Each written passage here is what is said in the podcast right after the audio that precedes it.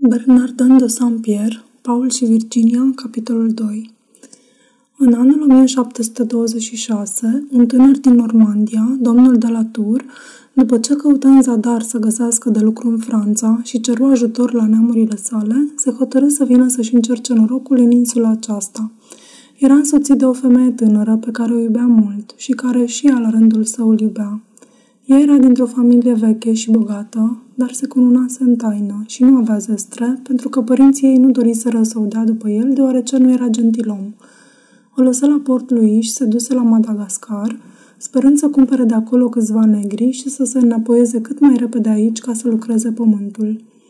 Debarcă la Madagascar tocmai când începea vremea rea, pe la jumătatea lui octombrie, și la puțin timp muri de friguri ciumate, care domnesc acolo șase luni pe an, și care vor împiedica totdeauna națiunile europene de a se statornici în țara aceea. Averea ei se risipi după moartea sa, cum se întâmplă de obicei celor care sfârșesc departe de patria lor. Nevastă sa, care rămăsese la Ile-de-France, se pomeni văduvă, însărcinată și fără vreo avere, doar o sclavă neagră, într-o țară în care nu avea nici credit, nici vreo recomandație. Nevoind să ceară nimic vreunui bărbat, după moartea celui pe care îl iubise, nenorocirea o îmbărbătă. Se hotărâ să cultive cu sclava sa un petic de pământ spre a avea cu ce să trăiască. Pe o insulă aproape pustie, din al cărei pământ putea lua cât dorea, ea nu alese nici locurile cele mai roditoare, nici cele mai potrivite pentru negoț, ci căutând un gât de munte, un loc ascuns, unde să poată trăi singur și necunoscută, Plecă din oraș și apucă spre stâncile acestea pentru a se ascunde ca într-un cuib. Toate ființele care suferă se ascund în locuri sălbatice și pustii, ca și cum stâncile ar fi niște metereze care să-i apere de nenoroc, ca și cum liniștea firii ar potoli durerile inimii. Dar providența, care ne vine în ajutor când dorim numai ce ne este de trebuință, îi dădu doamnei de la tur un lucru pe care nu-l dau nici bogăția, nici măririle, o prietenă. Aici locuia, de un an și mai bine, o femeie inteligentă, bună și simțitoare. O chema Margareta. Se născuse în Bretania, dintr-o familie simplă de țărani care o iubeau mult de tot și care ar fi făcut-o fericită, de n-ar fi avut slăbiciunea să aibă încredere în iubirea unui gentilom din vecinătate, care îi făgăduise să o ia de soție. Dar gentilomul, după ce își mulțumi patima, nu-i dădu nici măcar cu ce să-și hrănească copilul cu care o lăsase însărcinată. Atunci se hotărâ să ia și ea să plece pentru totdeauna din satul în care se născuse și să se ducă să-și ascundă rușinea în colonii, departe de țara sa, unde pierduse singura zestrea unei fete sărace și cinstite, numele bun. Un negru bătrân, pe care îl cumpărase cu câțiva bani luați cu împrumut, cultiva împreună cu ea un colțișor de pământ aici, în canton. Doamna de la tur, urmată de sclava sa, o găsi aici pe Margareta care și-a lăptat copilul. Fu încântată că întâlnise o femeie a cărei stare se potrivea cu a ei. Îi spuse în puține cuvinte cum era mai înainte și ce trebuințe avea atunci. Margareta, când auzi istorisirea doamnei de la tur, fu mișcată, simți mare milă și voind să fie vrednică de încrederea mai mult decât de stima ei, îi mărturisi fără a ascunde nimic cât fusese de nesocotită. Aceasta este o înregistrare Cărțiaudio.eu. Pentru mai multe informații sau dacă dorești să te oferi voluntar, vizitează www.cărțiaudio.eu. Toate înregistrările Cărțiaudio.eu sunt din domeniul public. Eu una am fost vinovată, zise ea, am fost vrednică de soarta mea. Dar dumneata, doamnă, ești înțeleaptă și necăjită. Și plângând, o pofti să stea cu ea în colibă și să o considere prietenă. Doamna de la tur, mișcată de o asemenea primire, o strânse în brațe zicându-i Ah, se vede că Dumnezeu vrea să mi se sfârșească chinurile, căci ești atât de bună cu mine care ți sunt străină, decât au fost vreodată rudele mele. O cunoșteam pe Margareta și cu toate că locuiesc la o depărtare de o leghe și jumătate de aici, în pădure, în spatele muntelui lung, mi se părea că îi sunt vecin. În orașele Europei, o stradă, un zid, îi împiedică pe membrii aceleiași familii de a se vedea vreme de ani întregi, dar în coloniile noi prețuiești ca vecini și pe cei de care ești despărțit de păduri și de munți. Pe vremea aceea, mai cu seamă, când această insulă făcea așa de puțin negoți cu Indiile, Vecinătatea era un titlu de prietenie și ospitalitatea față de străini era o datorie și o plăcere. Când aflai că vecina mea dobândise o tovarășă, mă dusei să o văd ca să caut ale fi de folos cu ceva și uneia și alteia. Figura doamnei de la tur mi se păru interesantă, plină de noblețe și de melancolie. Pe atunci era aproape să nască. Le-am spus că era bine, în interesul copiilor lor și mai cu seamă spre a nu lăsa să se mai statornicească vreun alt locuitor acolo, să-și împartă între ele această vale care cuprinde vreo sută de mii de metri pătrați. Mă rugară pe mine să fac împărțeala. Am trasat două părți aproape egale.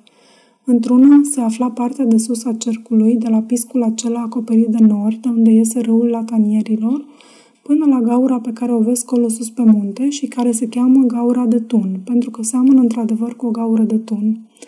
Zona aceasta e așa de plină de stânci și de râpe, încât abia poți umbla. Cu toate acestea, aici cresc copaci mari și sunt o grămadă de fântâni și de pârâiașe. În porțiunea cealaltă cuprinsei toată partea de jos, care se întinde de-a lungul râului Latanierilor până unde ne aflăm, de unde râul începe a curge între două coline până de în mare. Aici vezi margini de livezi și un loc destul de drept, dar care nu e bun, căci când plouă e mocirlos și când e secetă e tare ca plumbul. Dacă ai trebuință să-l sapi când nu sunt ploi, apoi trebuie să dai cu barda. După ce făcui împărțeala, le sfătui pe cele două femei să tragă la sorți. Partea de sus o câștigă doamna de la tur și pe cea de jos o câștigă Margareta. Amândouă se mulțumiră, dar mă rugară să nu le despart locuința, spre a ne putea totdeauna vedea, spre a putea vorbi și a ne ajuta între noi, ziseră ele. Cu toate acestea, trebuia ca fiecare să-și aibă o colibă a ei. Coliba Margaretei se afla în mijlocul bazinului, tocmai pe hotarul locului său. Ridicai alături, pe locul doamnei de la tur, altă colibă, astfel încât cele două prietene erau și vecine și fiecare locuia pe proprietatea familiei sale. Chiar eu am tăiat din munte lemne pentru lucile de despărțire, am adus foi de finic de pe marginea mării spre a ridica cele două colibe, unde acum nu vezi nici poartă, nici acoperiș. Vai, în amintirea mea trăiesc toate. Timpul, care nimicește așa de repede monumentele imperiilor, pare că respectă în aceste pustiuri monumentele prieteniei, spre a face să dureze părerea de rău până la sfârșitul vieții. Abia sfârșit coliba de-a doua și doamna de la tur născu o fată. Eu botezasem pe copilul Margaretei, căruia îi pusesem numele Paul. Doamna de la tur mă rugă să-i botez și fata ei. Margareta îi zise să-i pună numele Virginia. Va fi virtuoasă, spuse ea, și va fi fericită. Eu am îndurat nenorocirea numai când m-am abătut de la virtute. Când ieși doamna de la tur din lăuzie, cele două pământuri începură a aduce oarecare venit, mulțumită îngrijirilor ce le dădeam din timp în timp, dar mai cu seamă datorită muncii sclavilor. Sclavul Margaretei, pe care îl chema Doming, era un negru zdravăn, cu toate că era în vârstă. Avea experiență și mult bun simț firesc. El cultiva terenurile care îi se păreau mai rodnice pe ambele proprietăți și semăna ce credea că ar fi putut rodi mai bine. Semăna mei și porumb în locurile mai de rând, puțin grâu în locurile mai bune, orez în cele mlăștinoase și la poalele stâncilor dovlegi, tivci și castraveți cărora le place să se cațere. În locurile uscate punea napdulci, pe înălțim punea bumbac, trestie de zahăr în locurile tari, cafea pe coline, unde baba crește mică, dar foarte bună. De-a lungul râului și în jurul colibelor banani, care dau fructe tot anul și umbră bună. Și în sfârșit, puțin tutun spre a-și încânta grijile lui și pe ale bunelor lui stăpâne. Se ducea de tăia lemne de foc din munte și neteza locurile pietroase din proprietăți ca să fie potecile bune. Făcea toate lucrurile acestea cu pricepere și îndemânare, pentru că le făcea cu zel. Iubea mult pe Margareta și iubea și pe doamna de la tur, pe a cărei sclavă neagră o luase de nevastă când se născuse Virginia. Își iubea nevasta cu patimă. Pe ea o chema Maria. Se născuse în Madagascar, unde învățase să facă mai multe lucruri, între care să împlătească coșuri și să țeasă niște stofe din ierburi care cresc în pădure. Era pricepută, curată și foarte credincioasă. Avea grijă să facă de mâncare, să crească câteva găini și să se ducă să vândă la port lui ce le prisosea, puțin lucru. Mai adăugați două capre crescute pe lângă copii și un câine mare care îi păzea noaptea și veți avea o idee de tot venitul și de toate slugile celor două. Cele două prietene torceau lână de dimineața până seara și le ajungea pentru toți. Dar de alminteri, într-atât le lipsau lucrurile cele mai obișnuite, încât prin casă și prin curte umblau cu picioarele goale. Și numai duminica se încălțau când se duceau la biserica de la Pamplemuză, pe care o vezi acolo. E mai departe până acolo decât până la port lui, dar se duceau rar în oraș pentru că le era rușine, căci erau îmbrăcate în pânză albastră, groasă, de bengal, ca sclavele. Dar, oare, face considerația lumii cât fericirea de acasă? Cele două prietene sufereau puțin când ieșeau, dar aceasta le făcea să se întoarcă acasă cu și mai mare plăcere. Maria și Doming, de cum le zăreau de aici de pe deal, alergau la poalele muntelui de le ajutau să urce. Ele citeau în ochii sclavilor lor bucuria ce simțeau că le revăd. Acasă dădeau de curățenie, de libertate, de bunurile pe care le datorau numai muncii lor și de servitori plini de zel și iubire. Ele, unite prin aceleași trebuințe, după ce suferiseră cam din pricina acelorlași lucruri, își ziceau cu dragoste una alteia prietena, sora, tovarășă și aveau amândouă aceleași dorințe, aceleași interese, aceeași masă. Toate erau comune între ele. Numai când uneori focuri vechi, mai vii decât ale prieteniei, se aprindeau în inima lor, o religie curată, ajutată de moravuri de asemenea, le îndrepta către o altă viață, ca flacăra care se ridică spre cer când nu mai are ce o întreține pe pământ. Prietenia lor se făcea și mai mare când își vedeau copiii, fructul unor iubiri la fel de nefericite. Simțeau plăcere în a-i muia într-aceeași baie și a-i culca într-același leagăn. Adeseori alăptau una pe copilul celeilalte. Draga mea, zicea doamna de la tur, fiecare avem câte doi copii și fiecare copil al nostru are două mame. După cum doi muguri care cresc pe doi pomi de aceeași specie și ale căror ramuri le-a rupt furtuna, produc fructe mai bune dacă fiecare dintre ei, desfăcut de trunchiul care i-a dat viață, i-a altoit pe trunchiul vecin, tot așa cei doi copilași, lipsiți de orice altă rudă, se pătrundeau de simțăminte mai drăgălașe decât cele de fiu și de fică, de frate și soră, când schimbau sânul celor două prietene care le dăduseră viață. Mamele lor vorbeau să-i cunune încă de pe când se afla un leagăn și această viitoare fericire casnică, cu care își încântau greutățile, le făcea uneori să plângă, căci una își aducea aminte de relele ce suferise din pricină că nu se măritase și cealaltă de relele ce suferise pentru că se măritase. Una pentru că se ridicase mai presus de ce era, cealaltă pentru că se coborâse mai pe jos dar se mângâiau amândouă, gândindu-se că într-o zi copiii lor, mai fericiți decât ele, se vor bucura departe de crudele prejudecăți din Europa și de plăcerile iubirii și de fericirea egalității. Nimic, într-adevăr, nu, putea, nu se putea cumpăni cu dragostea ce aveau copiii unul pentru altul. Dacă se plângea Paul de ceva, îi arăta pe Virginia și, cum o vedea, zâmbea și se liniștea. Dacă pățea Virginia ceva, toți aflau aceasta de la țipătele lui Paul.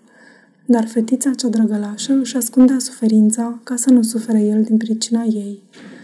Nu veneam odată aici fără să dau de ei despuiați după obiceiul locului, abia putând umbla, ținându-se de mână și de brațe, după cum ni se arată constelația gemenilor.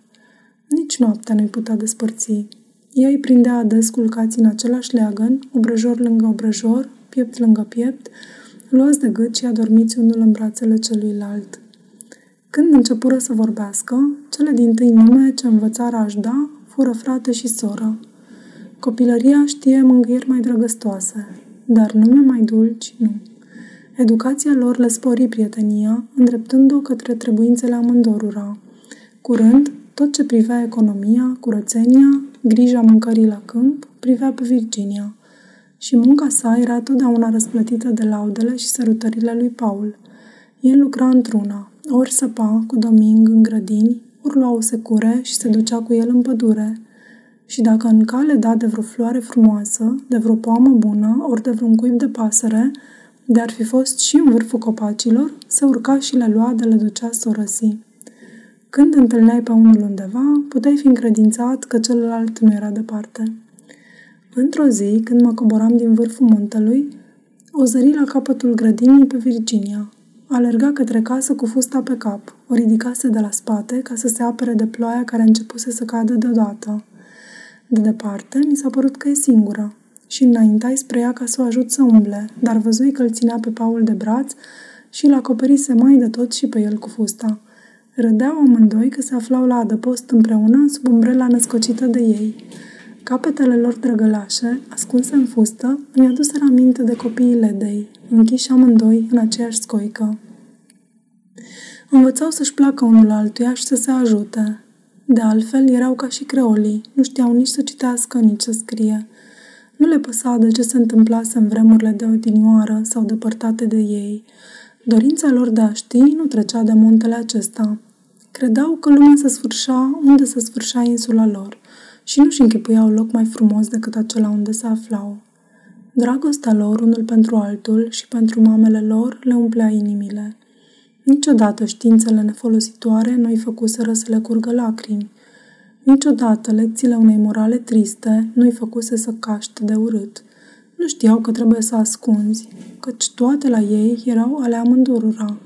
Nici ce e necumpătarea, căci aveau la îndemână mâncăruri simple. Nici să spună minciuni, căci nu aveau a ascunde niciun adevăr.